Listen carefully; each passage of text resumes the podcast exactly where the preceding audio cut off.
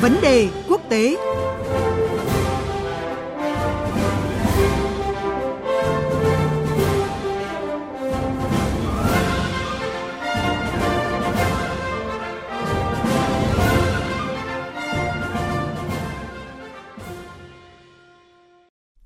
Thưa quý vị và các bạn, bên lề hội nghị thượng đỉnh khối NATO đang diễn ra tại thủ đô London của Anh, các nhà lãnh đạo Thổ Nhĩ Kỳ, Anh, Đức và Pháp đã gặp nhau để bàn thảo về chủ đề nóng vốn đang gây căng thẳng giữa các bên, đó là tình hình tại Syria.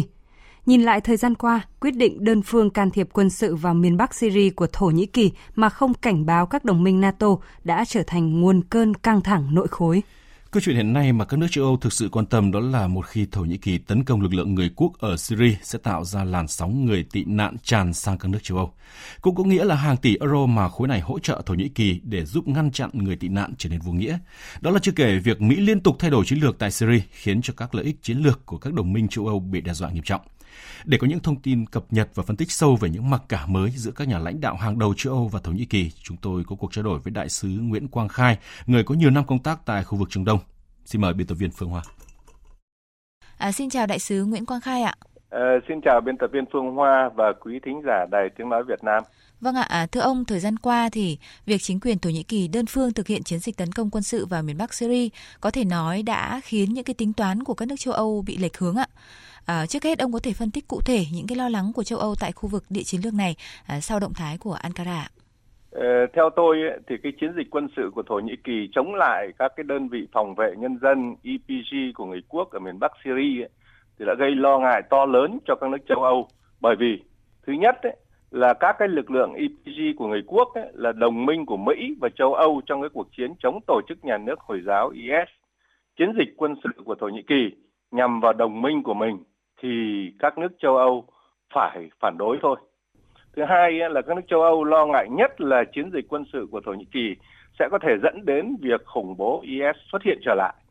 Thứ ba là chiến dịch quân sự của Thổ Nhĩ Kỳ sẽ tạo ra một cái thảm họa nhân đạo và làn sóng người tị nạn mới. À, Liên Hợp Quốc cho biết đến nay thì đã có hơn 100.000 người tị nạn à, chạy khỏi miền Bắc Syria và đang chờ ở Thổ Nhĩ Kỳ để uh, sang châu Âu. Dạ. Và thứ tư, uh, không kém phần quan trọng là hiện nay đã có hơn 3 triệu người Thổ Nhĩ Kỳ sinh sống ở các nước châu Âu. Phần lớn họ ủng hộ Đảng Phát triển và Công lý AKP của Tổng thống Erdogan. Một phần nữa là ủng hộ cái Đảng Lao động PKK của người quốc. Đây là những cái quả bom nổ chậm gây mất an ninh nội bộ ở các nước châu Âu. À, vâng ạ, như ông cũng vừa thông tin thì với Thổ Nhĩ Kỳ, à, con bài người tị nạn Syria từ trước đến nay thì luôn được nước này đưa ra trong những cái cuộc thương lượng với EU về việc à, gia nhập khối ạ.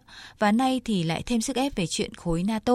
À, trong đó thì các nước châu Âu phải công nhận lực lượng người quốc tại Syria là khủng bố. Nếu không, Ankara sẽ không thông qua các chiến lược phòng thủ của NATO tại à, Ba Lan hay là các nước Baltic ạ. À, vậy theo quan sát của ông thì những cái con át chủ bài này của Thổ Nhĩ Kỳ liệu là có phát huy hiệu quả à, trong cuộc gặp lần này với châu Âu hay không ạ? Ờ, đây là cái vấn đề hết sức khó khăn và khó có thể thỏa hiệp được.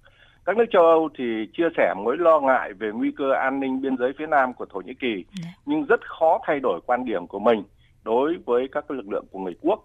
Không thể từ chỗ mà đang là đồng minh trong cái cuộc chiến chống khủng bố, bây giờ lại coi họ là tổ chức khủng bố hơn nữa thì các nước ờ, các cái đơn vị ờ, phòng vệ nhân dân EPG của người quốc ấy, thì không nằm trong danh sách các tổ chức khủng bố do Liên Hợp Quốc phân loại. Yeah. Dạ.